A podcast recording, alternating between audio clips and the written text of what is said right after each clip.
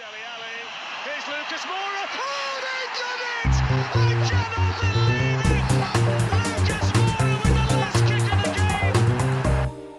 Hello, listeners, and welcome to an extra special episode of the Plus Dave podcast. That's right. If you listened last week, you will know this is our 50th episode together, which is a huge milestone and makes me very, very excited. And fear not, this is going to be an episode worthy of the big milestone. We've got a lot to talk about this week. And I know I say that every week, but believe me, we really do. We've got special guests, we've got a quiz, we've got loads of games to get through. So it's going to be a fun one. But today we are going to be talking about the Champions League group finale that has seen us go through in dramatic fashion, topping our group against Marseille. And of course, we've since had the draw for the round of 16. So we're going to get into that as well. And we have got another game to look back on, which wasn't quite as good. It was the Liverpool game, which is always controversial. There's always stuff to talk about. We're going to get into that. And we've got a couple of upcoming games to get into as well. We have Forest away in the League Cup. And of course, the big one, El Davico Spurs against Leeds at the Tottenham Hotspur Stadium, and we're going to talk all about that one as well. Leeds, of course, in crazy form themselves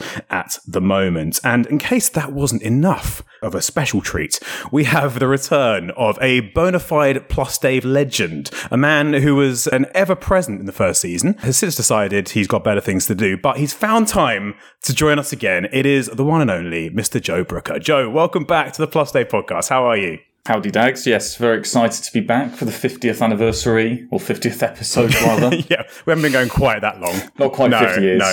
No, no, one step at a time. And it's worth mentioning to the listeners, you have been working tirelessly to help me with the trilogy of Elio versus Dave. Tell us a bit about that. Yeah, so obviously in the run up to the Leeds Spurs game next weekend, the tradition, of course, is Dave versus Elio, where we have a very intense quiz between these two guys. The last two have been brilliant, going down to the last Yeah. question. So really wanted to be part of this particular episode for that reason. And as you say, we've got something lined up. I don't know how much more you want to say about it, No, but um, it's over engineered, it's over ambitious. I don't really understand the point system, No. and that's not a joke. You would hope, therefore, that I do, but I can't say I do either. It's going to be chaos. It's going to Exactly. be anarchic. If you thought last time was disorganized and mad, you've got another thing coming this time. So look forward to that later on. And the challenger and the man who is trying to turn the tables after the last Elio versus Dave is Dave himself. Leeds Dave, welcome back for yet another episode, episode 50. How are you feeling today? I'm feeling good. My heart rate has, has dropped uh, from from where it was to the last Leeds game. Yeah. it's um it's hard work at the moment. I mean, really, Leeds. we should have turned to a Leeds podcast by now, given the last couple of Leeds games, shouldn't we? I mean, Leeds are Leeds are a lot more exciting than Spurs, right? They're more exciting than anyone right now. Your games are all insane. It's quite an interesting one. I think we probably have more humdingers at Elland Road than any other ground in the UK. I think it's Humdinger Central. Yeah. Uh, the Humdinger capital of the world is Leeds. But um, but yeah, I, I just want to win a game two 0 Yeah. How are you feeling about taking on Elio in other matters, in other contests? Speaking of 2 0, there you go. You, you teed him up there. Lovely assist. Lovely assist. Um, I'd take being 3 0 down to Elio if it means Leeds turn over top. If you do it in style, if you lose, but you do it with style, a bit like Spurs did against Liverpool. But anyway, we'll get on to that in a bit. Elio, welcome back to the 50th episode. How are you feeling about it? Well, we're coming off the back of a defeat, so as a self admitted fickle football fan, I was in better spirits last time, but looking forward to having some fun with you guys. Will beating Dave for a third time make you feel a bit better? Um, I'd have rather we beat Liverpool, echoing his sentiment about next week's match a minute ago, but ah, it's always good fun. Who, who was the player that helped me win it the first time, right at the death? I feel like Ramon Vega I- was involved at some stage. Almost definitely. There was there was a. Deportivo. It was one for the Deportivo ages. was the most recent one. The first one was Deportivo. Yeah. The last one at the studio was who was the top scorer for Leeds last season. Oh, Jesus, I, yeah. I got I got the best Yeah. question possible to finish it off God, with. what a pathetic bar question. has been set very high, and I think it's going to be a tall order for us to match the drama of either of the last two Elio versus Daves. But we'll see how it plays out. So apologies in advance if it is an absolute disaster, but we'll get onto that. But plenty to get through before that. So let's get right into it, shall we? I'm going to ask you guys to cast your minds back to the final group stage game in the Champions League against Marseille, which feels like a lifetime ago now, but it was a bit of a mad one. It was a very Tottenham 2022 game in many ways. Elio, how did you feel about that game? Because obviously it was the same old story, wasn't it? We started terribly, something magical happened at half time, and then we ended up somehow being happy by the end of it. It, it was absolutely mad. The first half was just a horrible, horrible performance Yeah. in every possible way. And the second half was well, we deserve the win in the end. It's backed up statistically as well. And the fact that we actually did it that way when we were going through anyway, and then actually took advantage of Marseille going gung ho to get that winner to top the group in the process, not only knocking them out of Europe completely, which is the reason why their manager was on the pitch trying to beg his players to just take the draw. But That was hilarious, by the way. um, Well, yeah, but also Yeah. bumping Sporting, who were our scourges, out of the top two as well. It, it was a, a very, Yeah. very pleasing night, all in all. Joe, what did you make of the whole thing? Because half time, we're 1 0 down, probably rightly 1 0 down. You're starting to think that the Marseille fans setting off their fireworks outside our hotel might have actually uh, done the trick. Were you giving up all hope at that stage? Yeah, definitely. I, I, I- I can't remember the last time I saw Spurs play so badly for 45 minutes, and we've had some poor performances this season. The headset I'm wearing at the moment, which I appreciate the listeners can't see, I actually damaged because I was watching it on my laptop with the headphones in because my girlfriend was watching TV. And when Marseille scored right at the brink of half time, I threw my headset across the room. I'm surprised it still works, and I stormed out. I didn't watch the first 20 minutes of the second half because I, I'd completely Jesus. thrown in the towel. I was in such a bad this- mood just because of how bad we were. You've out Elioed Elio. This Yeah. is not the Sure. behaviour I expect Yeah. of you. I don't no, expect I this from expect you. better. I, No. It's a different man. I think Come what back it's here, so so calm and collected, I think what it is, Elio, is I've been fairly okay and calm with kind of what's been a very weird and frustrating first half of the season. And I think it was like the straw that broke the camel's back was that Marseille goal where I didn't realise how ang- all this like bottled up anger I had from like the last I mean- three you know, you know where my mind is going, Joe. You know that episode of The Simpsons where Ned Flanders finally snaps. Yes. He finally has enough. Yes. that's, that's how I'm It's imagining exactly you that. having This is, that the, nervous this is the summer 2006 show that sent Dave to hospital when he was goading him during a penalty shootout.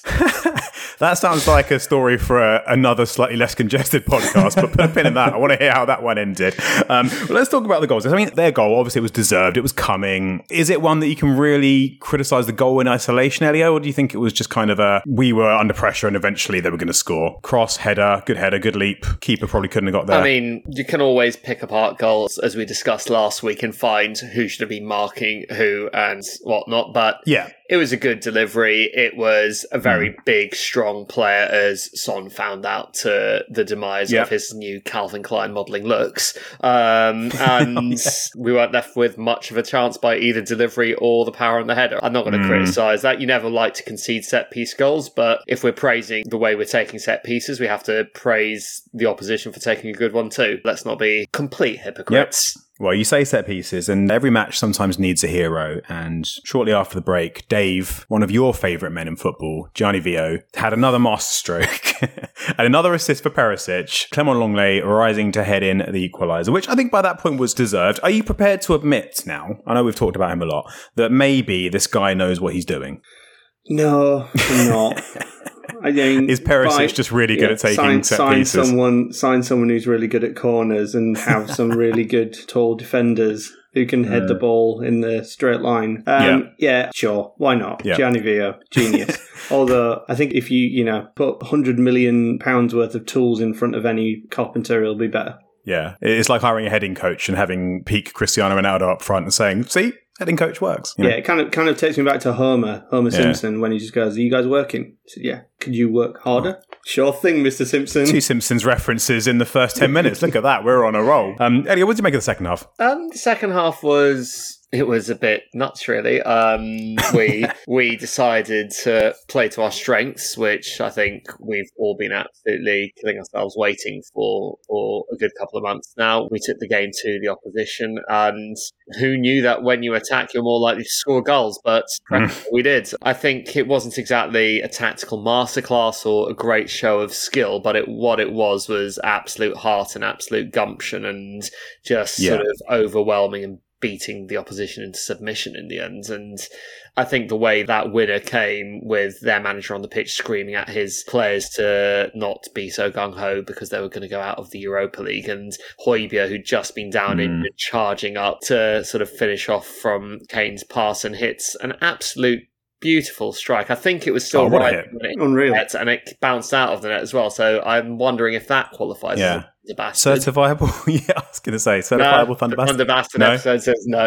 It's, it's a bit Um, it's a bit too close to the goal. I think. not quite count. Tielemans at the weekend. That definitely No, was no, a Thunder wow, Bastard. no. But uh, I, I think there's a small chance Hojbjerg was just trying to clear it out to buy an extra 30 seconds. A bit like Geoff Hurst, allegedly, for the famous They Think It's All Over goal. He said he was trying to just smack the ball out. I think it was a bit of that, but E- lovely either goal way, anyway. it was absolutely lovely, and I think it tells us a lot of good things about our side in terms of the carrots they have. benton Bentancur was once again absolutely marvelous, but. Yeah. you still don't want to have to keep trying to win games like that, and the Liverpool game is the proof of that. Yeah. Joe, what were your emotions like when in the 86th minute, Kolasinac popped up at the back post, headed the ball somehow so far down that it went back up over the crossbar?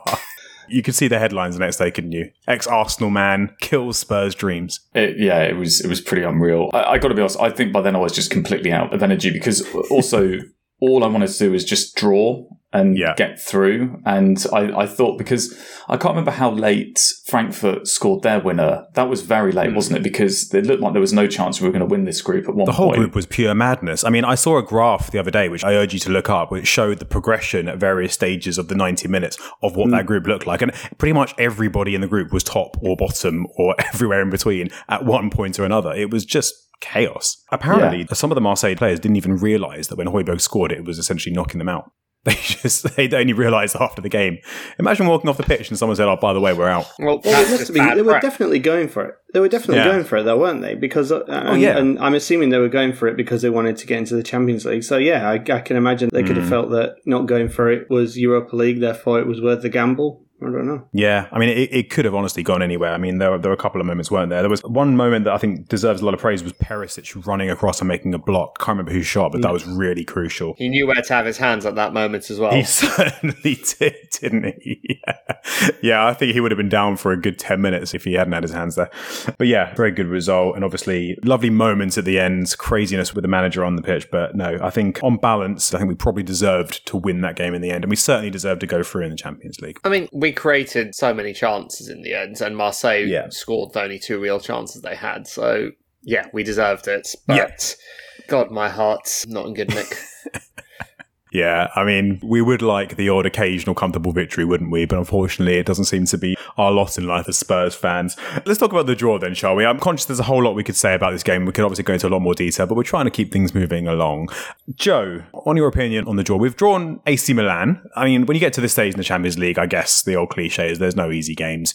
There's not really a good or a bad result, but that's a toughie, isn't it? Yeah, and I think based on current form as well, I'm so glad that we don't have to face them until next February because I've just got no confidence in Spurs, you know, taking on a team with that much quality at this rate, which is frustrating because when you look at our resources and the quality in, in the squad generally, mm. I do think we are better than AC Milan, firing on all cylinders. I think we would outclass them over two legs, but we need a lot to go our way between now and next February. Hmm. We need a, a good winter transfer window. You Yeah. know, we do, we do need reinforcements. We, we just have so many injuries. We have players limping to the World hmm. Cup. We need to avoid injuries at the World Cup. If things go our way over the next couple of months, I will feel pretty bullish. And, and there could have been way worse draws for us. Yeah. You know, way worse teams we could have got today. Yeah. Elio, I know you always have kind of mixed feelings when it comes to Champions League draws. I know you like to draw the big teams. You don't want to go into the Champions League to play some team you have to Google, to mm-hmm. paraphrase Danny Rose, but you're, you're happy with Milan, I assume, yeah? Yeah, absolutely. I mean, I apart from having very fond memories of our last tie against Milan back in uh, 2011, I, I it's it's a good draw. I think I said on Twitter earlier as well. I wanted PSG actually because I wanted to see Messi again Yeah. live. Uh, that Yeah. may happen later in the tournament, hopefully. But you've got to be pleased with that because you're getting a game that we got a good chance in. We are right champions of Italy, but we are a good side and should have every chance of coming out with results. But at the same time, you, you've got a prestige fixture as well. You don't kill yourself all season trying to get top four football so you can play Tromso in the following season. You you want to uh, you want to play Milan. So I'm genuinely really pleased with it. Looking forward to seeing what all the hype is about Rafael Leao as well because he's obviously one of the really sort of celebrated players in Europe at the moment. And Yeah. like Joe says, a couple of reinforcements as well in key areas and we should have every chance. Hopefully, not too many walking wounded coming back from Yeah. the World Cup. I mean, I bet we're all very happy that Sweden are not going to be in this Qatar tournament. yeah, yeah, that would be written all over it, wouldn't it? Yeah, Rafael Leao plays on the left wing, doesn't he? So he'll be up against Emerson for 180 minutes. I imagine that'll put him firmly in the race for the Ballon d'Or by the end of that. But no, I'm joking. I'm, I'm not going to be that harsh to Emerson. Um, Dave, would you say Milan are favourites for that tie from your neutral perspective? No. No? You think the Premier League No. is that much higher than the Serie A in Chelsea, standard? Chelsea beat them 5 0 on aggregate. Hmm, good point. I think this is a completely winnable game. I think uh, I think there was many many other draws that would have been a lot tougher for Spurs. Yeah. So I think you've got absolutely every chance of getting through, and and you know it'll be. I mean, I take Joe's point. I think have a World Cup and a bit of a time to cool down, and then Yeah. and then and then go again. But at the same time, Yeah. I don't think you've got anything to be overly scared of. Yes, Leao is supposed to be good. I'm not sure he's being utilised as well as he could be where he's playing. Um, Giroud. Yeah, is more ex-Arsenal obviously- is stars. obviously is obviously the one to look Yeah. out for. I mean, if it's not Giroud, it's going to be Origi off the bench, is it? Oh God! Don't even talk about him in the Champions League. Yeah, let's move on from that. I mean, there's a part of me that thinks it's almost not worth getting into too much chat because, of course, so much can change between now and then, and it's not until what is it February that that game will be played. But for whatever it's worth, Antonio Conte actually does have a really good record against Milan. Apparently, he's faced them 14 times as a coach, winning 10 and only losing the one, which is. Uh, yeah, I think that does stand for something. I think obviously those stats are always a little bit suspicious of, but he's played in Italy, he knows the team well, and he's obviously had a good record against them. Moving on to a team against whom we do not have a particularly good record ourselves, Liverpool. And Elio, you kind of called it last week, didn't you? You knew something was going to go down at Liverpool. You knew that there's always drama, there's always controversy, there's always a couple of moments that just swing the game in their favour. And we just seem to have terrible luck because, and correct me if you disagree, but I think we were probably narrowly the better team in this game. And it just came down to a couple of moments, didn't it? I mean, narrowly the better team, I'd agree with, but I always add the caveat of when you play better than the other team because they've taken a very early lead in that match and been ahead the whole game. It's not quite Yeah. the same game. They have to sit back a um, bit, uh, yeah. exactly. But at the same time, we played good football in both halves. By the way, it wasn't actually quite the same story of recently of the Hmm. awful first half. We played good football in both halves. In the end, the difference between the two sides was a horrendous, horrendous mistake from Eric Dier, and their goalkeeper and his crossbar played an absolute blinder against us. I feel. I feel quite aggrieved at this one, and not just because of the commute afterwards. I, I really do feel like we deserve to get something out of it in the end. And on another day, we would have. Obviously, having three, three could be given, could not be given penalties. For none of them to be hmm. given, especially one of them, which I just don't understand how it wasn't, was a bit of a kick in the teeth as well. Yeah, well, let's get on to those penalties then, shall we? Because, I mean, the one, I think the one you're referring to is the Alexander Arnold on Sessegnon, right? Is that the It- one that you think was the, Absolutely. the clearest? And Yeah. well, I mean, I've seen the other two on replays because they're on the other side of the ground. You know what? Yeah. In a world where that incident happens in absolute isolation, I'd say it would Yeah. be a soft penalty to be given. You- However, You're in a taking this to world, Cancelo, aren't you? yeah, in a world when the previous day, the VAR official for our game against Liverpool yesterday sent Cancelo off for giving away a penalty for a slightly more aggressive, but still a very similar push into the back of Yeah. a Fulham player. I don't see how we're not getting a penalty and a Yeah. booking for Trent. I don't see how Trent a few minutes later also isn't getting a booking for wrestling Sessegnon to the ground and having his second Mm. yellow and getting his marching orders. I mean, I, I really don't know what's going on behind closed doors behind the ref and Trent, but he was getting favourable treatment all game. Um, but that incident aside, the other two as well. I mean, the boot to Lucas's face in the penalty area by Thiago without the ball being touched. Why isn't that a penalty? Their goalkeeper taking out Doherty and not connecting with the ball in the slightest when they both went for it outside the area. That's a free kick every single time. Why isn't that a penalty? That's three decisions that I think if we were playing a team not called Liverpool or not in the red from the northwest, we're getting at least one, maybe two of those. Uh, no, really, really pissed off with that one, and I think Darren England really doesn't deserve to officiate any kind of level of football, not Premier League football, not under 11s football, Not He- Tromso. he- not Tromso. Yeah, And the conspiracy theories are back in full force. What do you know? Joe, should we have had three penalties? Uh, I, I, I don't feel quite as strongly as Elio. I think all three would have been pretty soft, if, Yeah. I, if I'm honest. The only thing I'd, I'd say is Elio's absolutely right with the push on Sessegnon. Those seem to get given quite a lot these days, and it's just typical that Spurs wouldn't get one. But to me, it just I wouldn't say that was penalty for anyone. Um, yeah, the whole thing just kind of reeked of a defender knowing what he can get away with and thinking, ah, you know what, this is. It's like when you're pushing in a corner, they know that it's technically a foul, but it's never going to be called. But like Elio said, given what happened the day before, it just shines such a bright light on it, doesn't The it? The same ref 24 hours before gave. yeah, all the right, same actual ref. The Yeah. VAR of Darren England, our VAR official yesterday, looked Yeah. at that and decided it wasn't a penalty when Yeah. he gave a It was penalty somehow for that different. incident. Yeah. I'm bemused. I mean, obviously, it wouldn't be a red card because of where it was in the box, but Yeah. it was the same foul essentially, wasn't it? Yeah. Look at Dave's face. He was desperate to go devil's advocate there and actually tell us all that none of them were penalties and that I need to get back. No, I'm not box. going to give him that opportunity because I I know where that goes. that, his face. That, that results in a 20 minute argument, and we just don't have time for that. We've got a lot No, to get no, through. I But want to hear what Dave has to say. Right, I want to, I want to right, have Dave. some debate. Elio has spoken. Come on, let's have your opinion. I mean, he's right. None of them were penalties.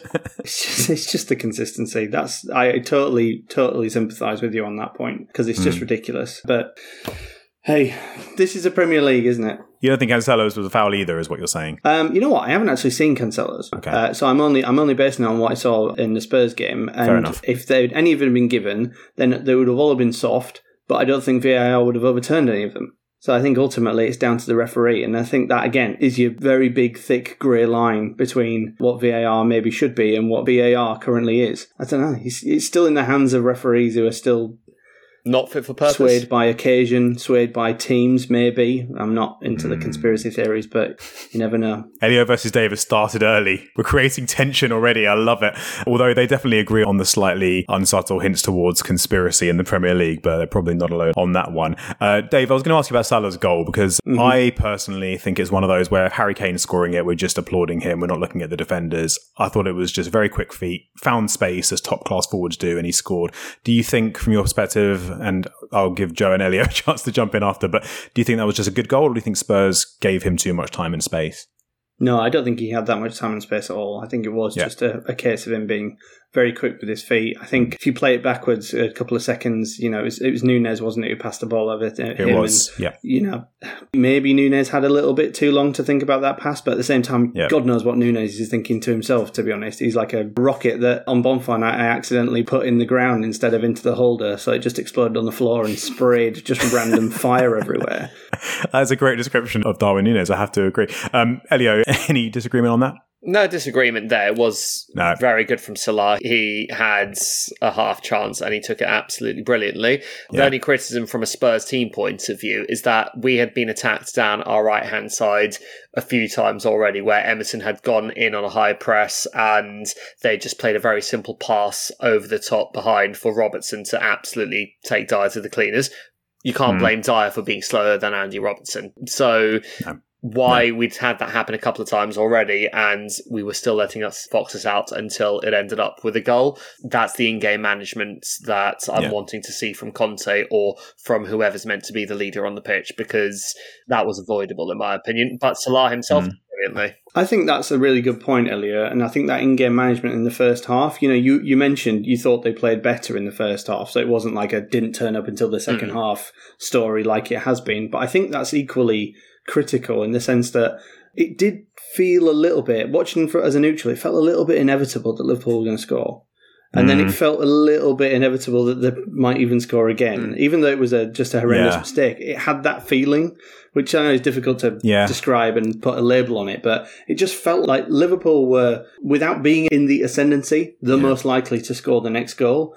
And it took an, and again, mm-hmm. it took a half a half time for a reset to actually change because it did change in the second half. It felt Yeah. very different, even though the chances probably when you stack them up against each other, they were probably not a million miles away in terms of first half and second half hmm. chances. Yeah. But it felt completely different. It felt like Spurs hmm. were the next ones to score. Yeah, I felt like that. I couldn't help wondering if it was just a case of deja vu trauma thinking that I've been here before, but I'm glad to hear that you thought that because it certainly did seem that way for quite a lot of the first half, definitely. Well, look, we talked about the Salah goal and we said there wasn't a huge amount we could have done about it. Obviously, vastly different story for his second goal, unfortunately. Um, Joe, did you throw anything around your living room on viewing Eric Dier's attempted back header to play a perfect assist for Mo Salah? Wasn't good, was it? No, no, I, I've reset after my anger at the Marseille game, so I, I'm sort of just starting from from scratch again. a so hold of it. I, I just I mean, it's awful. It's just mm. it's an awful goal to concede. But I think I was generally just amazed that we weren't being hammered by Liverpool because I, Yeah. I felt going into the game we just had so many injuries and would have been so fatigued after the Marseille game away in France. I couldn't see any positive result coming from this. So I think the fact that that was the low point because Spurs started to come back after that. That's why I kind of took a few positives from it. But um, Dier doesn't have any excuses. That was No, just a massive unforced error. And unfortunately, it's not the first error he's made in recent times. And I can't help wondering what's happened, whether it's a case of Romero not being alongside him, whether it's the new position, whether it's just all the spotlight on him from being in the England squad. But something seems to have changed with Eric Dier. And I know we've talked about him already. Elliot, I imagine your language was not particularly pleasant after that goal. I mean, you, you saw some of the things I said into the WhatsApp group chat. I did, yes. I shan't Uh, repeat them. Yeah, they're, they're not for this, but I um the thing is with Eric Dier is that he is capable of doing everything a defender needs to do to Hmm. a good standard, not an okay standard, a good standard, but he never does it for 90 minutes and part of Hmm. that might be because we're a team that's inviting a lot of pressure and I think you, I've said before on here that when you invite a lot of pressure mistakes are more likely to happen but Yeah. part of it is the fact that he's just not concentrating in those key moments as Mm. much as he should have, which is why you get the occasional sort of crazy pass straight to the opposition. It's why you get him sort of putting balls straight out of play sometimes. He just has these little lapses, and I don't know why it is because he Mm. seems to be one of the most professional guys at the club. He seems to be one of the leaders in terms of his personality, but he just still has that in him. And at, at 28, it's Yeah. not that easy to forgive anymore. I think the thing that concerns me most with him is actually that I didn't feel he made those mistakes, particularly when he was in his early career. I thought he was a very, very solid player earlier on. It seems to have been something that's crept in with age, and and it's really hard to explain that. Maybe it's because there's been so many managers trying to coach so many different styles. Maybe it's because he's played sort of left, right, and centre and in midfield for the majority Yeah. of his career, and not really ever settled into a position until until Conte came, because Jose was using him in a back two, not a back three. So Hmm. who knows? But it is worrying and it gives a lot of air to the people who think that he's ultimately not good enough. And he's a player I've got a lot of time for and I want to be good enough, but when when he does things like this in those key moments, it's really hard to disagree with those people.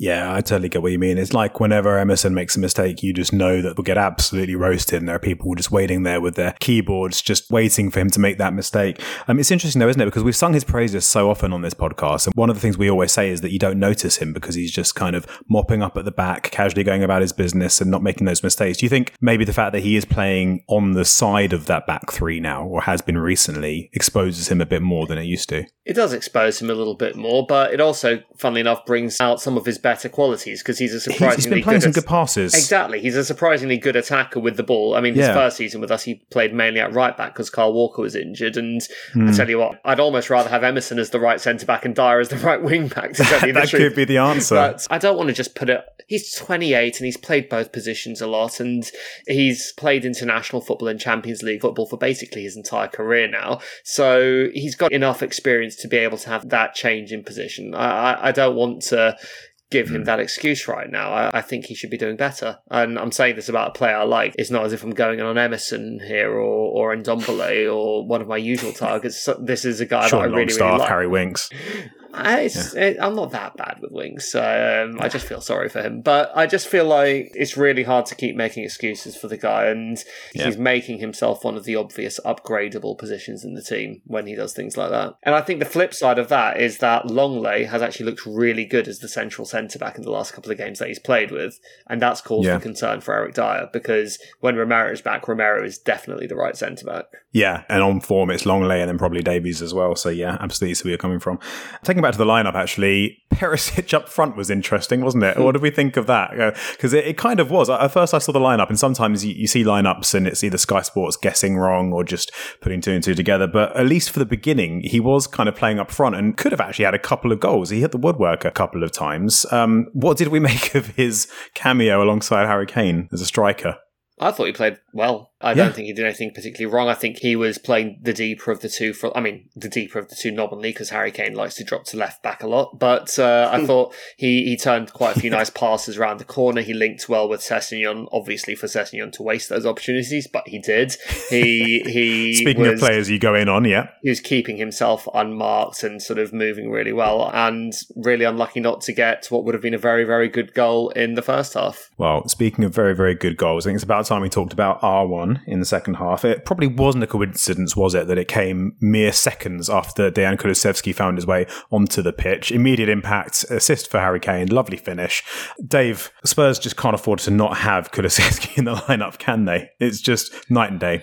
Yeah, it was a drastic change Hmm. as soon as he came on. It just it, it felt even more threatening. Obviously, the chance and the goal came immediately, but at the same time, you know, I hate to say it, but Elliot's spot on in his. He gets me off my seat and he gets me interested in watching the game. He's he's spot on. That's exactly what Hmm. what Kulusevski does for you. Certainly at the moment. Yeah, I I don't think I've got any more. I think Yeah. that's it. Terrible for you, though, given that we're playing you next week and he absolutely tore you apart last season. You must have been wanting him to just stay think he injured that wasn't little bit one. longer. I think Sessegnon might have tore us apart as well. So you know, you know, we, Yeah, all, of, all of them against us is going to be fine. Mm. Yeah, exactly. Obviously, jumping ahead, we're going to talk about the Leeds game and the two upcoming games. But Joe, just while we're on that, what's our best front three? If everyone was fit, who would you start up front as the front three? Um, I mean, obviously, Kane and Yeah. I think that's beyond doubt. It's, it's that Son other is, position, isn't it? um, Yeah, Son, Son's a weird one because he went off. I feel so sorry for him as well with, with the Mm. World Cup, you know, over for him. He went off and nothing changed in that game against Marseille. Yeah. It, it just showed you how little value he's adding. And Mm. it's not like he can't turn it on because he's had a couple of amazing games this season, but I just understand what's happened to the player that finished joint top scorer last season. Yeah, I, I think you, you perhaps just start with Lucas as the third guy at the moment and just assume Son can't deliver. Well, I mean, obviously, after the World Cup, who knows what situation we'll be in? But in theory, we'll have Son, we'll have Richarlison, we'll have Lucas, we'll have Perisic as an option, it would seem. Elio, if everyone's fit, given everything you've seen this season, who would you be putting into the front three oh, alongside? God. I would assume. I assume Kulusevski and Kane are two of those three. It's just a case of who the other one is. Maybe play Kulusevski and Kane and have a midfield three. Yeah, yeah, that could be the case. I Speaking of midfield three, actually, one man who has generally been coming in to be the third man in that midfield has been Bissouma. I think that was maybe his best game for us. By what do you think? I thought he was very far. good against Liverpool. I thought he won the ball really well. I thought he broke their press and actually played it with some variation, some really good sort of passes into Bentancur down the right a couple of times as well. Like brave passes, like Bentancur was marked and he still played the ball into him, which is what you need. You don't always want to play the safe pass. You want to play the ball to someone marked. Bissouma was doing that and really, Yeah. really enjoyed watching him. He needs to do that a lot though. He needs to do that every time. That's how he's going to make himself the mainstay. Not the Bissouma that we've seen most of the first half of the season. This Bissouma, if he keeps doing Yeah. that, then absolutely really, really good player. Yeah. And he enabled both Hojbjerg and Bentancur to press on more. Bit quiet from Hojbjerg yesterday, but Bentancur once again had a really, really good game. I mean, Bentancur is kind of man of the match or second or third in every game at the moment, isn't he? He's kind of becoming one of our most important players. XG for that game, 1.82 to us, 1.47 to Liverpool. So just backing up my suggestion that we were the better team because everyone knows XG is the be all and end all of everything. Unfortunately, because of corrupt referees, we're not getting the three points. I think that was one of the highest XGs of the weekend, actually, if I remember. reading collectively? right. I think it was um, Yeah. no, Tottenham's XG, yeah.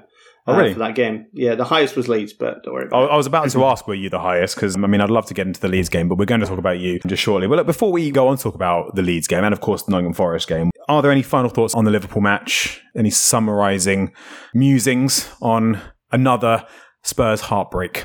Salah, like Dave said last week, every time he has the ball, you think he's going to score. Mm. and he does. Um, we're not going to challenge for the title. This isn't the game Yeah. that's going to decide whether we get top four or not next season. And if we're not going to challenge the title, you know my opinion, second, third, and fourth don't really give a damn which way around it is that they're all the exact same thing. Um, Yeah. I'm glad that we've got only one more league game and we're guaranteed to still be in the top four before the World Cup because hopefully we can come back the other side of it playing slightly better football, slightly fewer injuries, and don't have to face Salah for a little while. Yeah, it's a bit like you said last week, isn't it? How we had that one game where Cristiano Ronaldo just remembered that he was Cristiano Ronaldo. It's a bit like that with Salah. He's not been quite that bad this season, in fairness, but he wasn't quite himself. I think he has about 10 He- goals this season. I, I know that's the mad thing. People are talking about him like he's been a flop this season, even though he's just not living up to his own ridiculous standards. But no, that was definitely full blown Salah that we had to deal with. Right, let's talk about our upcoming games. So starting with Forest away in the Cup. So obviously, League Cup, as Elio you mentioned, it's a tournament we have very fond memories of. And we've got pretty fond memories of playing Forest in recent times as well, because the one time we played them recently, we won 2 0 with two goals from Harry Kane. Do you think there's an opportunity to rotate? And if so, who would you like to see get some minutes? I think absolutely we should rotate in this game. I've obviously got good memories of this competition, given that it's the hmm. only competition I've seen us win at all a couple of times now, and it would be nice to win it again. I'd take any any victory in a competition, but I think we need to throw the kitchen sink at beating Leeds next weekend, and that means that we don't want any more injuries. We want our players to be nice and well rested. So I basically change all the players that have been playing the majority of games. I change all of them out, and if we go out, we go out. I'm not going to be heartbroken if we lose on Wednesday, but even a highly rotated side should have a pretty good chance against what I think they're still bottom of the league in the Premier League. I'm not sure. Um, no, I think Yeah. they still are. They're not doing I, I think yeah. even a highly rotated side, we we should be all right. I mean, I actually put together a little team on one of those silly formation predictors or creators the other day, and I, I even changed the goalkeeper. So I went Forster in goal. Kept Lenglet because he's played less, but put Sanchez and Tanganga in. Give Jed Spence his first start against his old club. Play Sessegnon Lovely. because I don't want him on the pitch against Leeds or any other opposition of decent quality. Keep Bissouma in for the same reasons as Lenglet, but give Skipp a game next to him. Hill, Lucas, and on the assumption that he's been training before then, Richarlison up front. So Yeah, full get him some scale. Protect Harry Kane as well. Don't need to play him in this. Play him against Leeds next week. Keep him fit. Yeah. Hopefully fit for the World Cup as well. Absolutely. Dave, you want us to play a full strength team against Forest, right? Go full on 90 minutes, get a few injuries. Is it when it's a draw 90 minutes, it goes straight to penalties? Is Yeah. that still the thing in the I League think Cup? so. Yeah, no extra hope time, I'm that- afraid, you'll mate. Get, you'll net knackered out. Yeah. And same for us as well. Yeah. Um, I, I don't care. I know, I know. It was just a segue to Leeds. So let, us talk about the Leeds game. That's why we're all here, right? That's that's the big one. That's El Davico. That's the massive fixture on our calendar, which is Spurs Leeds. Dave, I'll come to you first because, as we mentioned earlier, Leeds are a little bit of a madness at the moment. Every single game seems to be just pure chaos, and you're getting wins and you're getting last minute winners. And I can only imagine that this game will end 6 5 to somebody with a 96th minute winner. How do you see it going? I think this game is either going to be the first game on Match of the Day and Leeds will win, or it will be the last game on Match of the Day and Spurs will win.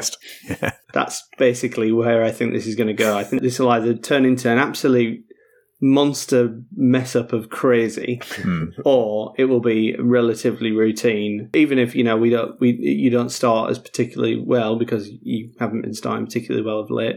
Obviously, we need to get in front for that to then turn into anything that will resemble a decent result for us. But the natives in Leeds are still restless about Marsch. He's, you know, yes, Yeah. he's he's pulled off two wins, one of which was a really good performance at Anfield.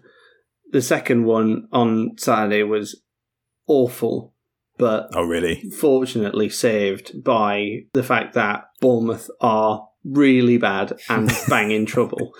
Um, As we found out last week. Exactly. You know, they've got previous. Uh, you know, at three one, any other any other team in this Premier League, even Forest or even Southampton, if they were winning three one, I just couldn't imagine them folding in the way that Bournemouth did. Now, credit to Leeds. You know, we've got some young players and they are really energetic. They came off the bench. You know, Bamford was typically Bamford. Bamford got injured with the last kick of training on Friday. Oh, no. Just Um, as I was put him into my fancy football. Yeah, and, and they was and they were saying he was he's, he was taking a penalty. They didn't mention whether he scored the penalty, but he got injured. Um, so Who gets injured taking a penalty? Exactly, but it, he's probably not going to play. Uh, uh, he's probably not going to be in the squad against Tottenham. But at the same time, Rodrigo scored three and three again. He definitely seems to be a clutch of goals kind of player. He got four and four at the beginning of the season. He's got three and three in the last three games, as has Summerville, who is obviously hmm. a decent young player. Gnonto came off the bench and changed the game against Bournemouth. Surely you'll be starting him against us. I mean, Gnonto. that's two games in a row where he's been the difference maker. Him and Crescencio, who not only has the best name of any Premier League footballer, but I would really like Spurs to sign off the back of match of the day highlights that I've seen of him. He looks very exciting. He is exciting. He's he's definitely a bums off seats kind of player. But it, you know the future's bright in that sense. If we can keep hold of Gnonto, keep hold of Summerville. Sam Greenwood also came off the bench. He's 20 years old, I think. He's from Yeah. uh, uh, he's from the northeast, but um, was a trainee at Arsenal. He actually started as a, as a striker. He was Arsenal's top scorer in the youth academy, and uh, he got converted by Bielsa to a centre midfielder. And he's uh, he's definitely got potential as well. So um, it makes me happy that we have those kind of players, but it also makes me worried that we're relying on those kind of players to actually make a big difference when the chips are down, because I don't think that is going to happen every time. So I think it's going to be tough. I think what we do have going for us is we do have some players in the team who I honestly believe have the level of quality that, you know, I, I wouldn't be shocked if a team like Spurs came in for players like Tyler Adams, Brenden Aaronson, Pascal Krauk, who's playing at, uh, at left back at the moment, keeping our only left back out of the team because he's crap.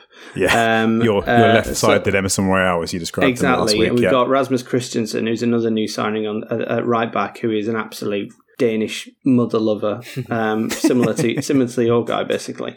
Um, So yeah, I think it's going to be uh, it's going to be an interesting watch. Let's put it that way. Yeah, I Well, think I that's. say- uh, you know what? I'll rephrase. It's going to be an interesting first fifteen minutes, and then it might be a snores fest, and we'll turn it off from there, or nobody will be able to stop watching it. I mean, it could uh, be 3 0 after 15 minutes to Leeds if Spurs starts the games recently. Anything to go by. Joe, how do you see this one playing out? Is this going to be a goal fest? Are Spurs going to win easily? Because we've got a good record in recent times. Since we've been doing this podcast, we've done well against Leeds. We're at home. We're not awful, but Leeds are a bit of a, a wild card at the moment, aren't they? Yeah, Leeds are probably the worst kind of team for us to have to deal with right now, where they've got you know the ability to create chaos. We don't seem to be coping very well with chaos. um, so Going forward really well. Like, I think I couldn't agree more with Dave. I think either Leeds outplay us in a goal fest, or we manage to contain them and come out one 0 winners. Yeah. There's nothing worse than going into the international break on a loss, and uh, we could potentially be going into a very, very long international break. So I don't think anyone wants to be losing this one, do we? It could be a, a really painful one. Elio, any thoughts on the Leeds game other than the fact that you want extra gloating rights beating Dave twice in the space of a week? I mean, I've just looked him up just to see how old he is, whatever. Crescencio, Gilbert, Silverio, Chiro, Summerville. That's outstanding. We're, we're such we're such vultures. Every time Leeds have a good player, we start talking about how Spurs are going to sign him. Well, the last time I said that, it ended up being Jack Clarke. So I'm nev- I, I, I'm going to ban myself from trying to tap up Leeds youngsters anytime soon. But I, I think Yeah. thoughts on the Leeds game. I think we're at home against a team that concede goals very, very easily, and a lot of them. And we have players like Kulusevski and Harry Kane in the side. So I'll be really pissed off if we don't beat Leeds next week. Yeah. Our defense, we create our own chaos, as we know, but I think while we're not getting away with our somewhat lottery football against the teams that have beaten us this season, so Arsenal, Manchester United, Liverpool, and Yeah. Newcastle, with the greatest of respect, Leeds aren't those teams. They don't have those players to punish us for shooting ourselves in the foot. And Yeah. so, yeah, I- I'm convinced we'll concede probably first because we do that, but I do expect it to go our way next weekend and us having to console our good friends on the podcast afterwards. Well, we will see. We will, of course, have the one final episode before the World Cup to look back on that and to see how it's gone. Well, uh, just, Dave, one, just one point before we go to that. Say Crescencio Summerville's name again. Crescencio, Gilbert, Silverio, In, in true, in, Chiro, Summerville. I don't know Chiro or Ciro, but has he got somehow got Gilberto Silva in the middle of his name? in true Northern fashion, his nickname is Jimmy.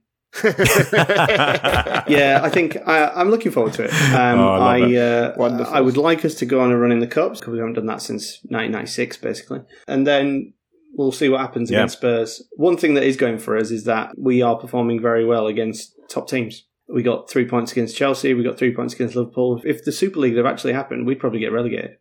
yeah, it's a good point, actually. Brilliant. Well, look, let's see what happens next week. It's always an exciting time for us. I'm sure the WhatsApp group will be furiously active throughout, or we'll all go hiding one way or the other, but we'll see what happens there. A couple of games to look back on. And of course, we will start turning our attention t- towards the World Cup. Right. Well, while we're here, once again, a big thank you to everyone who continues to listen to us every week, listening to our nonsense and our ramblings and our conspiracy theories. It's great to have so many of you tuning in. Thank you for those of you, especially who have been here for all 50 episodes. It's absolutely brilliant to see so many people still tuning in. And if you are listening, please could you follow us on Twitter because our Twitter is just brilliant. Of course it is. It's full of absolute gems. We're at Plus Dave Podcast on Twitter. I'm at Plus Dave Dags. Elio is at Leo underscore P underscore THFC. And Dave is at Fantasy Dave. And Joe is way too cool for Twitter, as we have established before. He's definitely way too sensible to get involved in that kind of nonsense. But he is not too sensible to get involved in this upcoming type of nonsense, which is our very elaborate, convoluted, and unnecessarily complicated quiz that we have spent hours preparing. And I'm very excited about it and also quite nervous because I'm fully expecting it to be an absolute disaster.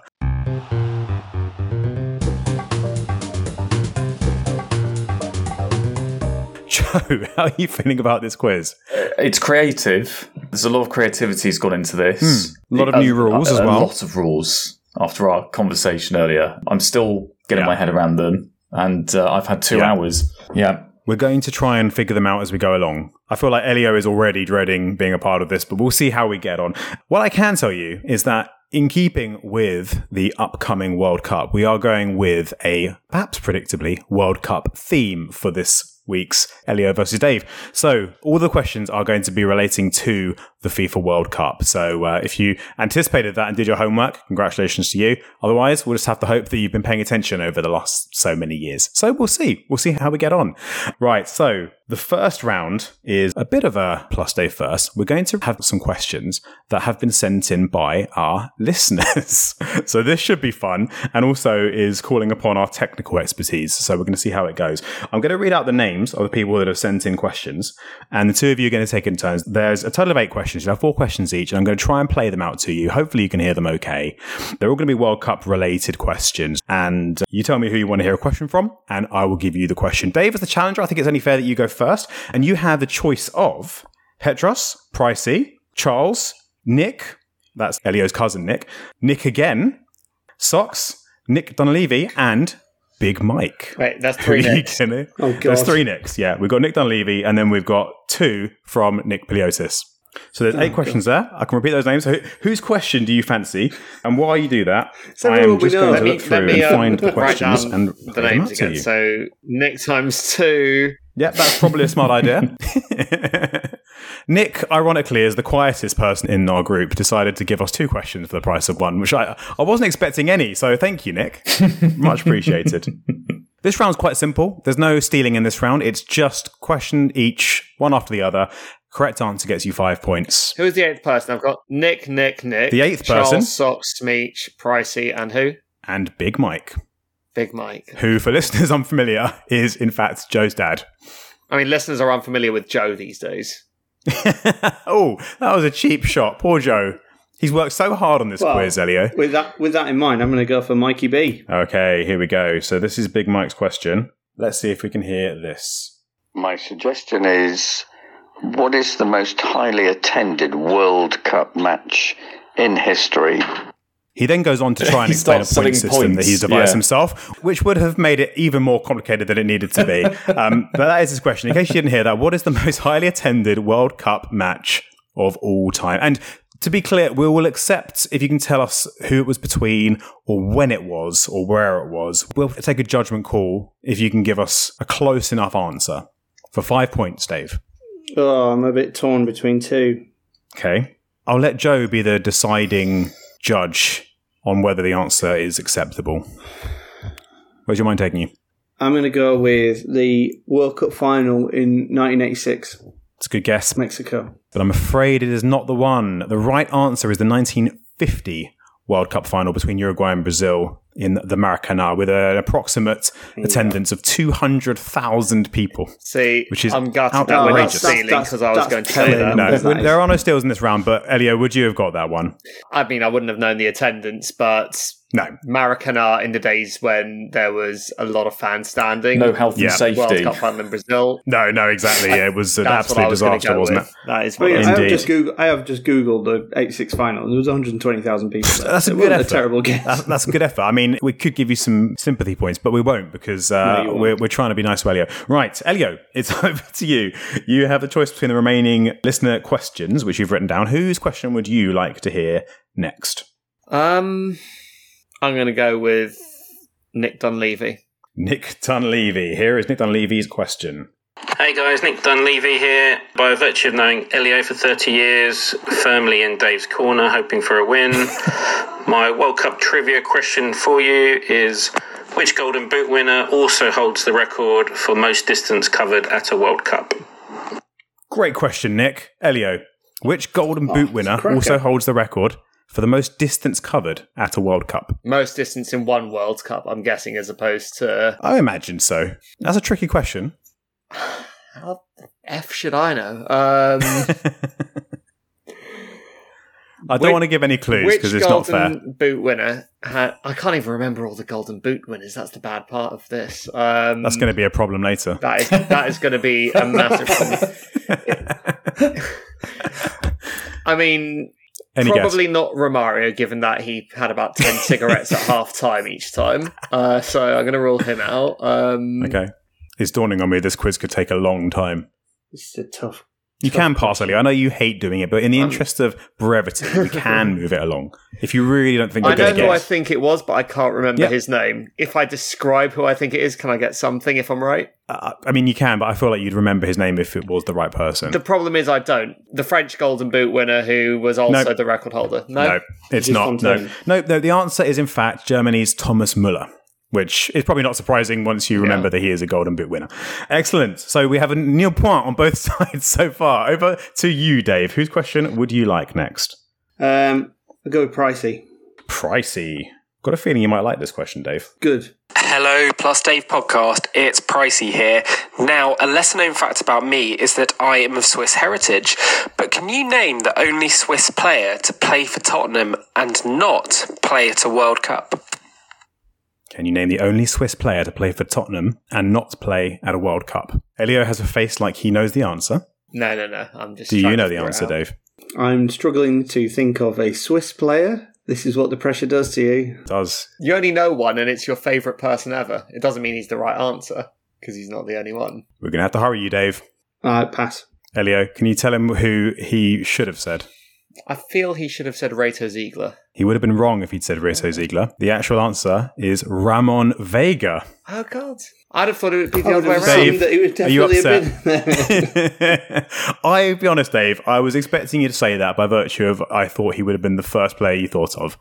But we're still on zero obvious. points. No one's off the mark yet. Next question, Elio. Whose question would you like? Out of interest, little known fact about Pricey. Apart from Pricey's friends, who knows anything about Pricey? and he doesn't have that many friends. Neither will you at the end of this podcast, the way you're going, Elio. Jesus. Right. Whose question would you like? Who would you uh, like to insult, I should ask? I'm going to go with Charles, the Man United fan. Charles. Right. Here is Charles' question. Hi guys, it's your favourite glory hunter here. Daggis has asked me to avoid swearing, so I'm going to keep this brief. Can you tell me when was the last time Scotland qualified for a World Cup? The last time Scotland qualified for a World Cup. I know it's my question, isn't it? It is your Um, question. Easy peasy. Dave thinks he knows it. This is the way Easy the way the cookie peasy. crumbles. It's 2002, right? That is incorrect.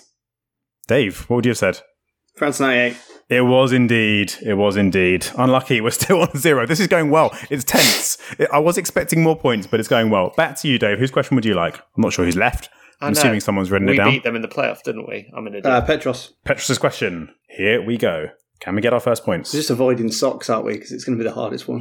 In the 1998 World Cup, England beat Colombia 2 0. One goal was a 30 yard screaming free kick scored by David Beckham. Who scored the other goal? Now, for the record, I think 30 yards is flattering, but besides the point. the other goal was a very good goal as well.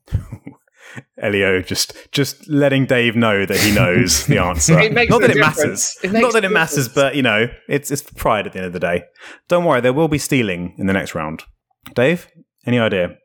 Ninety eight World Cup. Elio in the dark I- arts. I had I had a guess, but Yeah? now Elio's Elio's He's got in ruined your my head. guess. He's got in your head, has he? I was on a school trip do in think? Barcelona watching this. I'm just going to go for it anyway. Rio Ferdinand. It's not Rio Ferdinand, I'm afraid, Dave. Elio, it was. Darren Anderton. It was Darren Anderson, of course. And it's back to you. note. We still are yet to get our first points. Is this the moment where Elio gets off the mark? Whose question would you like? Um, that was Petros, wasn't it? Um, it was. I'm going to go with leaving us with a double whammy of the taller Piliotis, and I'm going to ask the Socks question here. Now, you said you were worried that Socks might ask a difficult one. Let's see. Hello, everyone. The question is Who is the only Argentinian player to have been in both Argentina's 1978 and 1986 World Cup winning squads? And to give you a clue, the player isn't Diego Maradona. There you go. He's ruled one out for you. I mean, It's kind, if anything. can you name another one? that was the actual question. Name an Argentinian player from that era that's not Maradona. Elio, Um, do you have an answer? I think that's a tough question myself. I don't know how old he That's is, but ridiculous. I don't think it's going to be. I don't think it's going to be Ossie from us. I don't think it's going to be someone that obvious. I, I don't Hmm. think Kempes went to Mexico, did he? I'm not sure if he was playing as long ago as 78, but I'm going to go with Passarella. Elio, that is the right answer. Five Wow, points, and he's well off the mark. Elio. Probably the hardest Great question so far as well, and and he's got Definitely it. the hardest Socks will be proud of you. Very, very well done. Only five points, but uh, it does put you in the lead. And it's back over to Dave now for the first of two questions from Socks' brother Nick. I'm happy to admit, by the way, it's mainly because I'd run out of other people that I'd have known from the Mexico squad. So I just shouted it out there and hoped he was old enough. Right. It was an educated guess, and we good- take we good- take those. good Nick's guess. question, Dave. Hello.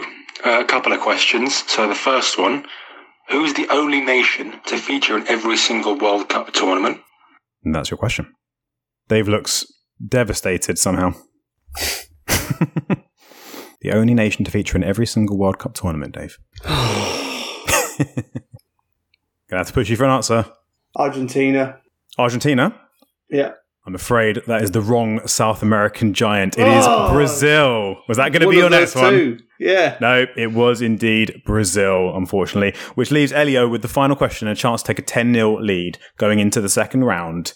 This is Nick's second question. And question number two is what animal was the official mascot for the 1998 World Cup in France? Any ideas, Elio? A cockerel? Incredibly, that's correct. it was a cockerel, which is borderline Spurs question, I think it's fair to say, but yeah, I very well just- done. I was just going with Le Coq Sportif and hoping that that Yeah. was the reason. Brilliant. Well, after the first round, Elio is in a commanding Definitely wasn't the 10 reason. point lead. No, you just thought Nick was going to ask about Spurs. There we go. So we're into the uh. second round, and now this is where it gets complicated, and this is where it all starts to fall apart because we lose track of the rules, lose track of the points, and forget what the rules are. So allow me to try and That might explain. work in my favour. It might do. It might do. If you just confuse me as much as possible and confuse Joe. And Joe, I, I must call upon you at this stage to please try and keep your wits about you and, and remember what we're doing and keep track of the score and, and remind me when I make a mistake. We're going to put a time limit on this just because it doesn't get silly. This round is the Thunder Bastard round. Now, allow me to explain. You will receive a number of questions. If you get the question wrong, your opponent has the option to steal, but they will lose five points if they get it wrong and gain five points if they get it right. If you get your question right, you get five points. Following so far? No. yeah. The initial question, if you get it wrong, you, you just don't get any points. So if you try and steal and you get it wrong, you lose five points. So that's the first step. If you get your question right, you will get your five points and you then have the opportunity to go for a Thunder Bastard. Now, a Thunder Bastard is essentially gambling with the points you've just won. You have the chance to take a second follow up question relating to your initial question for an extra five points. If you get your Thunder Bastard question wrong, not only do you lose three of your five points, but you give your opponents a chance at a free steal. so, into it. Here we go. Why? because I like chaos.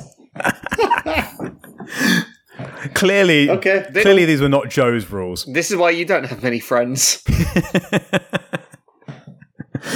Anyway, Joe is helpfully going to help us choose the questions from a list that we have using a random number generator, aren't you, Joe? Because we are going to extreme lengths to avoid corruption. We are. last Elio, time you're like this. There were allegations. This is this is as sanitized as possible. Incredible. Right. So Elio had the final question there, so I think it comes back to Dave for the first question here. And Joe, if you could, could you please start a 20 minute timer so this doesn't get too silly? There are a lot of questions. We're not going to get through all of them, but let's try and keep it snappy and try and get as many questions in as possible, especially you, Dave, because you need the points. But, um, but yeah, I will try my best to remind you of the rules as we go along. It's more fun when you learn them by accident anyway. So, this is the know. second and final round, right? No, no, absolutely not. There are six rounds. I'm joking. There's three. there are three rounds. anyway, Joe, alarm set. Yes. And can we have the first number, please? This is Dave's question. Let's go. Here we go. Question 21. Question 21. Harry Kane won the Golden Boot at the last World Cup. Can you name one player who finished joint second on four goals in that tournament? There were five. There were five players. There were five players on four who finished on four goals. at the last World Cup. Yeah. You just need to name one of them for five points. Griezmann. Griezmann is a correct answer, Dave. Very good. Now the question is, do you take the five points and run, or are you going to go for a thunder bastard? I'm going to go for a Thunder Bastard. Okay, interesting. I still don't know what that means, but let's see. Okay, so the five players who did finish second were Griezmann, as you correctly said, Mbappe, Ronaldo, Lukaku, and Cheryshev. Which one officially won the runner-up on the basis of having made the most assists? This is draw level, ten points. Uh, Griezmann. Griezmann Sticking with Griezmann. Is the right answer for another five points. Very good. And Elio doesn't get the chance to steal. And it's back 10 over to all. Elio. It's level. It's 10 all. It's chaos. This is how, Just like things, that, Elliot. this is What how you got? quickly What you things turn around. I mean, What's in your locker, mate? I'm questioning why Dave got to go first in both rounds, but okay. No, no, you got the last question in the last round. You, so you run him you, again. you run a you run the quiz. Oh, the corruption first claims are coming already. Look at First this, time Joe. all Oh season. Look at this, we Joe. do, we do a draw a number from the hat app to eliminate any suspicions. He will and we're never still be, accused. He will never be happy. He will never be happy. Anyway, let's give him a question. I hope All right. it's a hard one. Question nine. Question nine, Elio. Joe, your inability to hold that Yeah, steady. no, I, I can't. Really you just have to read it out. We can't see that, Joe. anyway, anyway, question nine. The 1998 second round clash between England and Argentina was famous for a Michael Owen wonder goal, a Beckham red card, and more penalty shootout misery for England. But which Argentine levelled the score at 2 2 shortly before half time with a well worked free kick routine? It was a really well worked free kick routine. um, You can see it, yeah? It was annoying. That was what it was. I want to say Redondo. That is not the right answer, I'm afraid, which gives Dave the option to go for a steal. But if you're wrong, Dave, you will lose five points. Are you confident? No, I, I, I would guess, but I, I'm not confident. You don't fancy it, no? No. Brilliant. He Well, had the to remember was- back four years. I had to remember back to 1998. Hey, it's the luck of the draw, okay? There are hard questions and there are easy questions. No more complaining. The answer was Javier Zanetti to equalise in that match. Next question for Dave now, given that he was stealing. All right. Joe, can we have a number, please? It is question 14. Question 14, Dave. It's going to be spell David Batty, isn't it? I think I think it might be easier. Dave, which country has reached the most World Cup finals without ever lifting the trophy? For five points. Elio's teeing up the steal. Uh, I have absolutely no idea. You can just name a country that hasn't won the World Cup. Taking his I can't think of an enti- I can't think of a country that hasn't won the World Cup. This is insane. Is it going to Uh, Elio? Joe, make the Hang decision. on, hang I on. hang on, Joe's hang indicator. I know we don't have a time limit on this round, but, but we've got a time limit on the whole round. I Which is not we're going serving to have to Dave well. this Uh, over to Elliot. All right, Russia, it's over to Elio. Do you- USSR. No, that's not correct. Elio, would you like to try and steal? What did Dave say, just so I can rule it out? USSR. I am going to steal, and I'm going to say Holland, who have lost to Argentina, Germany, and most recently Spain. The correct answer is Holland slash the Netherlands. But Elio, would you now like to take a Thunder Bastard on that? You could Thunder Bastard a steal. You can indeed. The twists continue. I got Elio, five. Are you going to take your five points and run? How many points did I get? Uh, You got that five points there. And if I get my Thunder Bastard wrong, You I get your Thunder. Bastard wrong. You lose three, and then you give Dave a free shot to take five points right back. Yep. No idea how that works. And, and we get stuck in a loop where we never leave question 14. Yeah. Elio, are you going to go for it? Do you The want to see where this question. chaos leads? Yes, yes, I do. Yeah? Yeah, You're going to like your Thunder Bastard, Elio. How many times have they reached the final? three. Correct. You just named them. Very good. And there's another five points for you. Can we have a score count, Joe? Yeah, it's 2010 to Elio Okay. with that Thunder Bastard. And that was Dave's question, so it comes back to Elio for the next one. Please, can we have a number? Question 16. Question 16. Elio, Pele and Maradona have both won the World Cup in which country? Pele and Maradona have both won the World Cup in which country? Yeah. I mean, Maradona's only won it in one country, so surely Which country was that? that's Mexico. That is the right answer. Five more points. Do you take the Thunder Bastard? Um. No, Notice how he's you not know complaining what? anymore. I'm going to. I'm going to rest on that one. Okay, smart. So he's he's consolidating his points, which means we move on to Dave's question. Can I have a number, please, Joe? Question 11. Question 11. Dave, England famously won their only World Cup in 1966, beating West Germany in the final. Who did they beat in the semi final? Portugal. That is the right answer. Five points. Very good, Dave. Now, you know what I'm going to ask you? you taking your five points, or are you thunderbastarding? I'm taking my five points. He's taking his five points My and knowledge of the 66 World Cup is taking not his five points and running. I think that might have been a smart move. Moving on to Elio's next question. I think we're probably about halfway through on the timer. The heat is turning up. It's question 19. Question 19, Elio. Who is the only man to have played in three consecutive World Cup finals? It's a tricky one. Three consecutive World Cup finals. Um. Might have to keep an eye on the time here, not to rush you too much.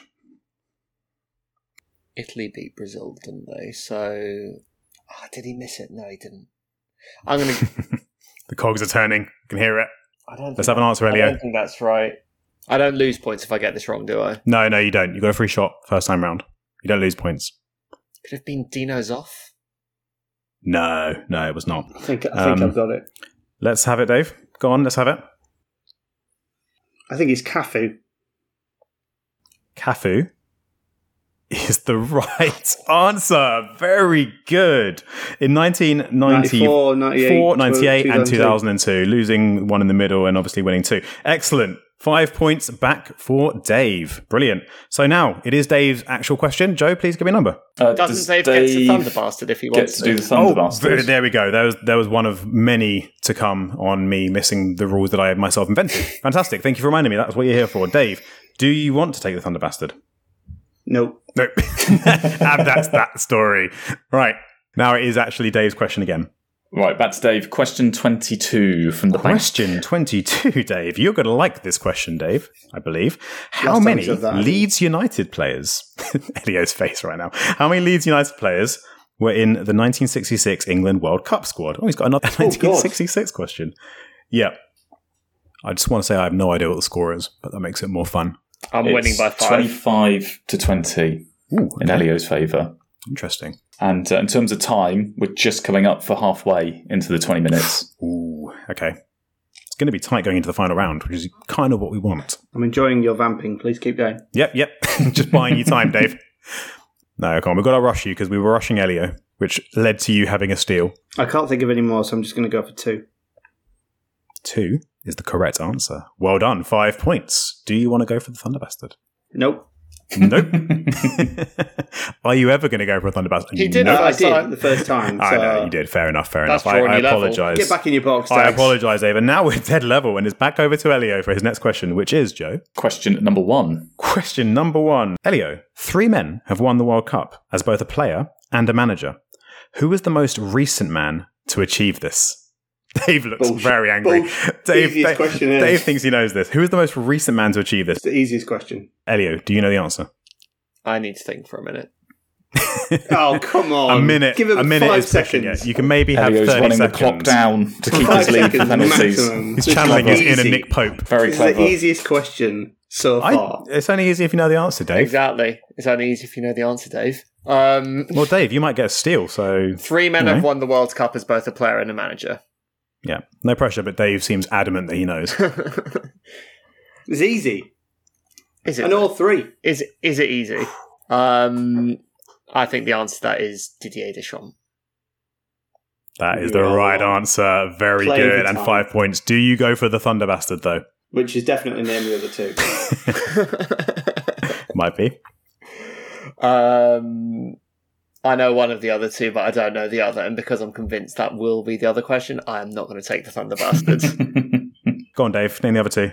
It's, um, Beckenbauer Yep. and uh, Zagallo. And Zagallo, yeah. So that's another five points for Elio, and if I'm not mistaken, it's back to Dave. Can we have another question, please, Joe? 16. 16. Dave. We've already had 16. Have we? Yep, we've had 16. Another answer, Oh, please. yeah. Your app is faulty. No, the and now Elio, adjudicator- and now Elio has, doesn't a, work. has a claim. Oh, dear. Let's have another number. Oh my god. It's like the lottery when the adjudicator loses their clipboard. we we've got to be running it close to the alarm now as well. Very strange. All right, 23. 23. There is no 23. There's no 23. again, again, Joe, third time lucky, please. you even asked I how can many make- questions there were, Joe. I can make up a question. There are 22 questions. I can make one Don't up. blame me. Blame Blame me. Just, drawing just blame me. device. Top Gear Uh, magazine. 15. Question 15. finally, one we can actually ask. Which. this is Dave's question, right? Yeah, Dave's question. God. It is. Which African Okay. in 1994 became the oldest player to score a World Cup goal, scoring against Russia at the age of 42? I have a feeling Elio thinks he knows this, Dave, so no pressure. I mean, I, I've got an obvious answer, but I don't know if it's the right one. Obvious might work. Let's have it. Roger Milla. That is the right answer. Very good. Are you going for the Thunder Bastard?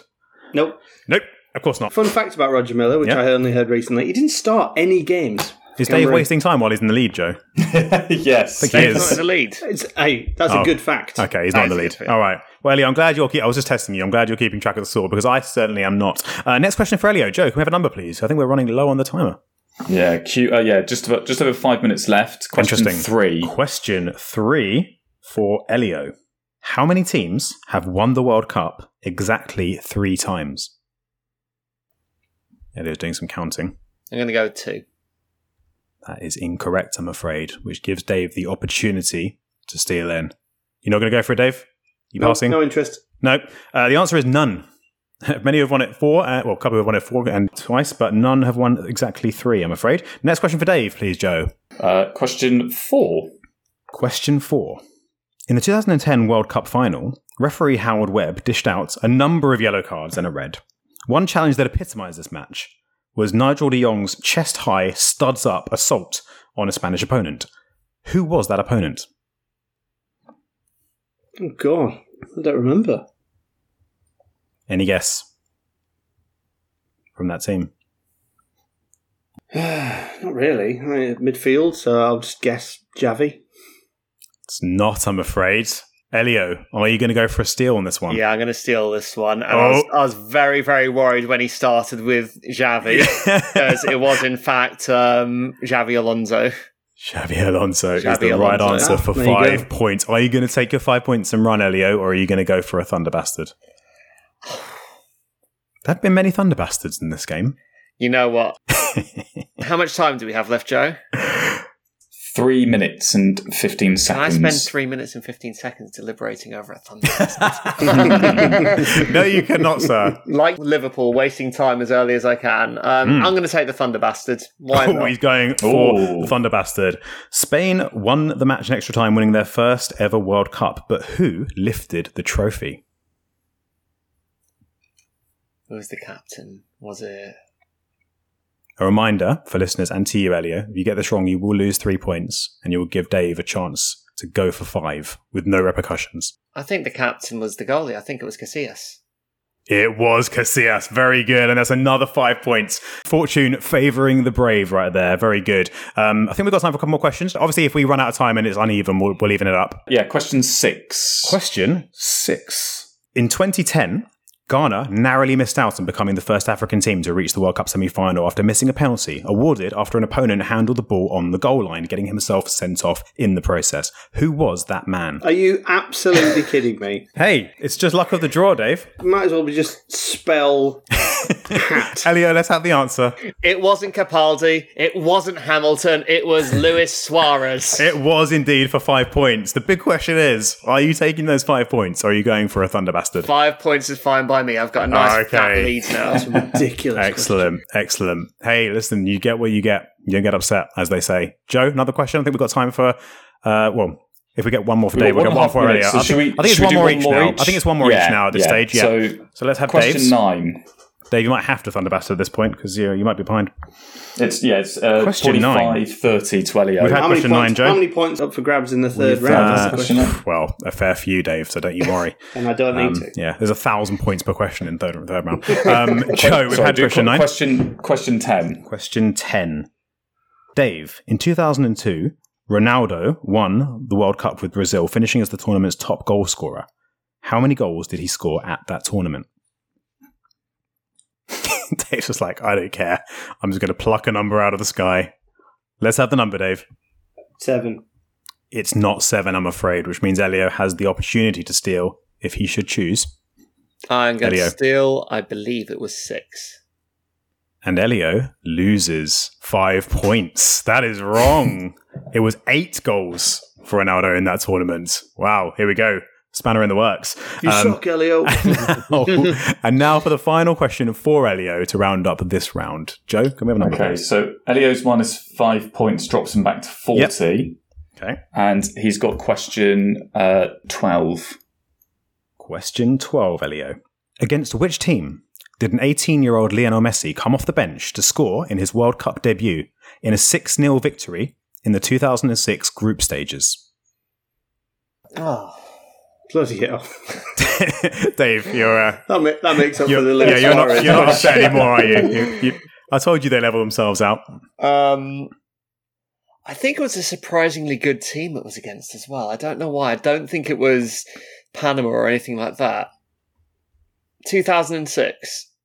2006 group stages. I have a really strange 6-0 feeling it was. Holland. I don't know why. I'm afraid it was not Holland, Elio, Oh, which Holland. gives which gives Dave the chance to steal, which I suspect he might pass on. You're a smart man, Dave. Yeah, I was man. right. Uh, it was actually it was against Serbia and Montenegro. It was the game that contained that ridiculous long passing move that Cambiasso scored the finishing touch on. So uh, so no points there, and uh, that was a. A rather anticlimactic end to that round, but moving into It's what I the, needed. It's what the I third needed. round, can we have a roundup of the scores, please, Joe? Where does it stand? Yeah, so if I understood your point scoring system correctly, Then one of us did. I've got 40, he's got 30. I That's got a minus got, 5, yeah. which dropped me down. Brilliant. Yeah. Now, this, to finish off our World Cup theme quiz, is how a lot of World Cup games are finished off, and it is, of course, everyone's favourite penalty shootouts. I'm going to give you three categories, and we decided beforehand the person who's winning gets the reward of choosing their category. The category will contain a list of some things, and you will take it in turns to try and name items on that list. And just like penalties, you'll go one after the other, best of five. If you're level after five, we go to sudden death and we see who comes out in the end. And it's 20 points for win. So it basically all comes down to this.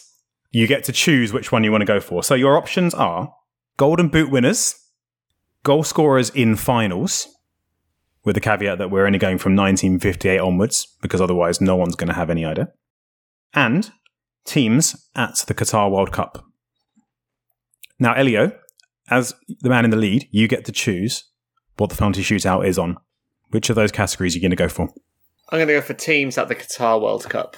Interesting. Okay, right.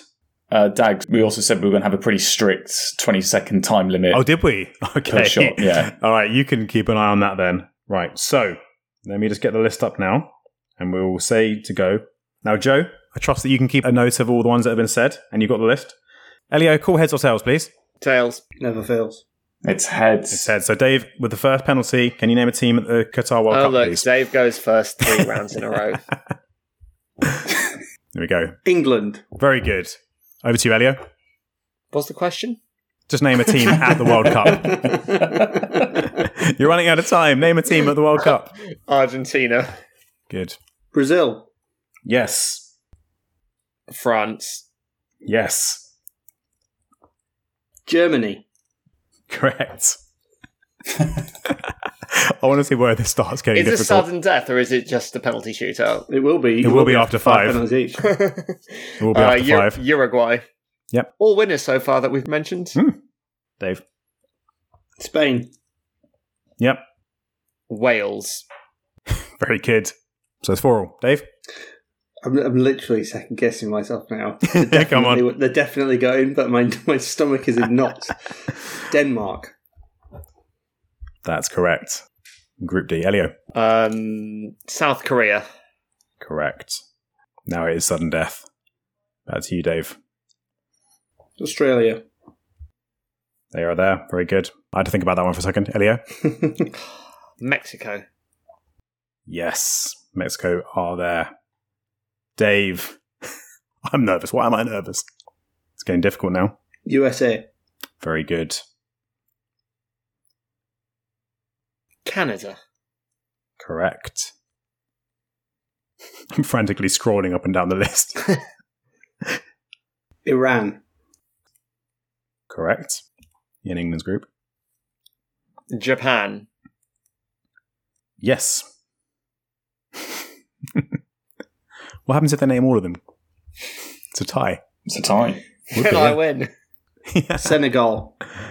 Correct. You guys doing well. I'm impressed. The hosts, Qatar. Qatar are at the Qatar World Cup. Very good. Back to you, Dave. It's getting hard.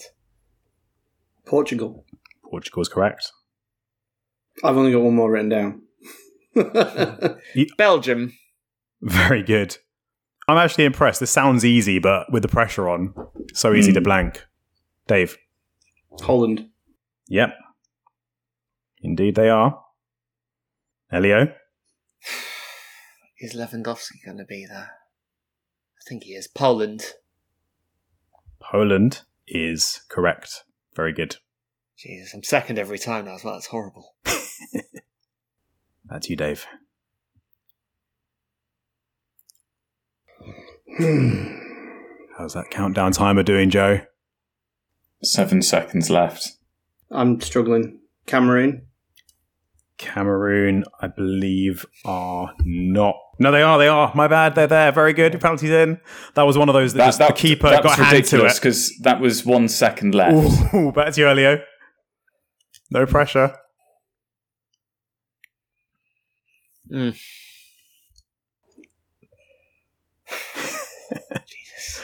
There aren't that many teams left. Croatia. Very good. Croatia are there. Back to Dave. I'm seeing this list and seeing all the Spurs injuries. No, they're not there. Oh crap! I'm out. Come on, Dave. You still got time. Um, I don't know. Costa Rica. Costa Rica are there. Yes, Very they good. are there. They are in Group E. Pressure's Is back on Elio. One Chop still playing? Elio, it's on you. You must Oh. name a World Cup team. Are there any left? I know. Haven't we Apparently. named all of them yet? There are a Um, few. You've got seven left. Wow. Seven? That's I impressive. think, Daggers. Come on, Elio. Tunisia. Yes. That's big- that's Tunisia good are there. Oh Very my good. God. Come on, Dave. I'd have been out by now. I'll hold my hands up.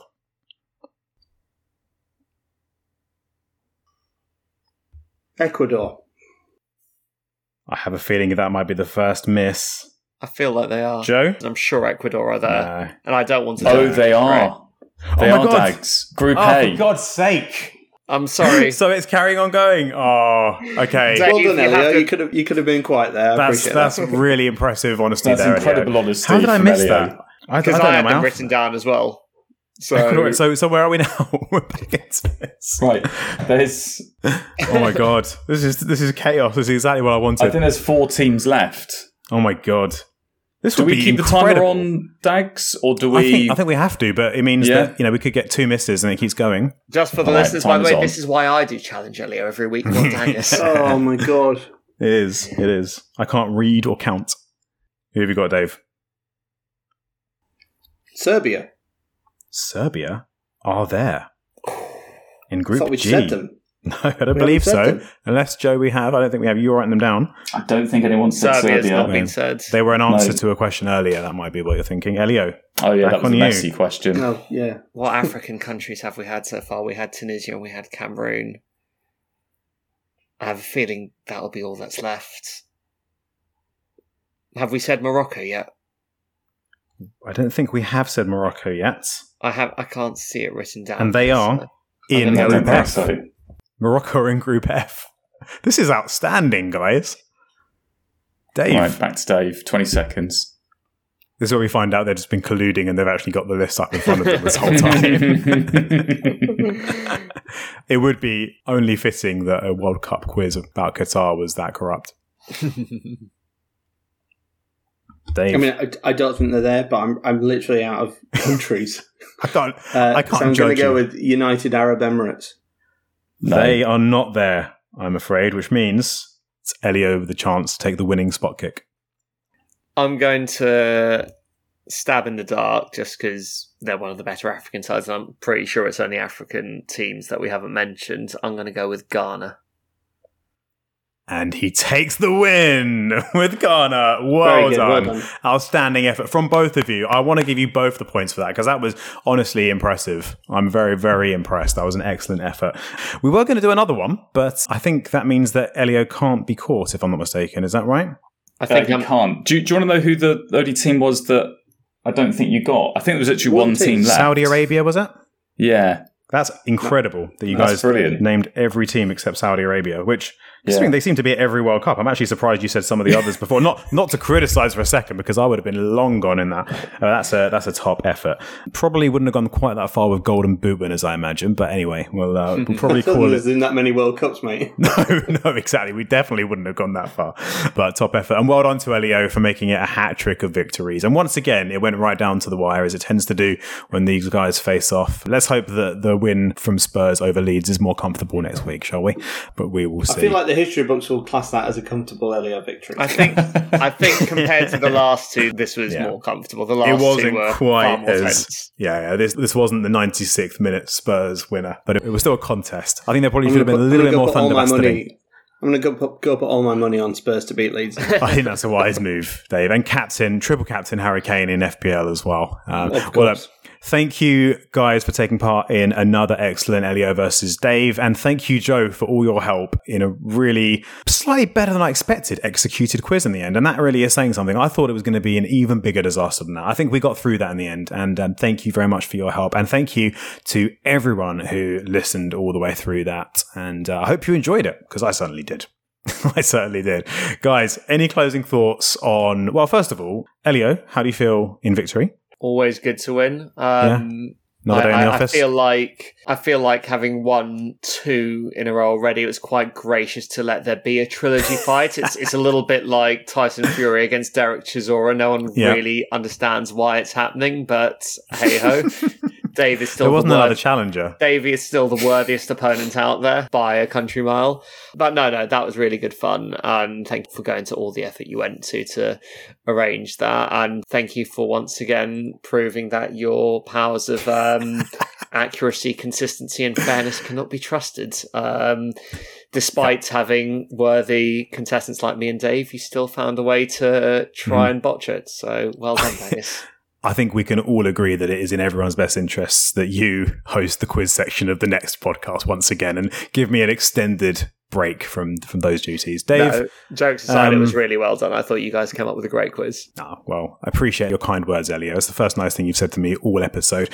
Dave, uh, commiserations, great effort, particularly on the penalties. But um, you said you weren't really happy about the idea of a World Cup quiz. I saw your face when it was announced, but you went down fighting and you did yourself justice, I think. To be honest, I think my World Cup knowledge is pretty crap for the last like 15, 20 years. Hmm. Like like 1994, I can, I can tell you a lot of things about those World Cups, but um, yeah. no, it was good. It was good, good fun, and yeah, the better man won. I mean, I couldn't remember just Fontaine. Wasn't even the right answer though. I know. Yeah, that's true. you couldn't remember the wrong answer. I I, I couldn't remember the wrong question, so it's all right. Um, Joe, how are you feeling after a long awaited return to the Plus Dave podcast? Yeah, very good fun to be back with you guys. I think, um, I, I mean, it, it, it's been going great this season. I think with the three of you, it's it's just been running so strong. It's been great to be a listener. But Yeah. uh, very nice to make an appearance, and I'll definitely be back for the next Dave versus Elio later this season. It's been much better since you left, hasn't it? That's what people are telling me. no, Joe, you're welcome back anytime. You're always welcome. Joe and it's semi-retired. great. He's doing the after-dinner chat circuit now. Brilliant. Thank Yeah. you for being on the show. Thank you guys for taking part in the quiz. Well done, Elio, and your win. Thank you, everyone, for listening. That's more than enough from all of us. We'll see you again next week to talk about Spurs Leeds and many other things. Until then, stay classy, Spurs fans. We will see you next week.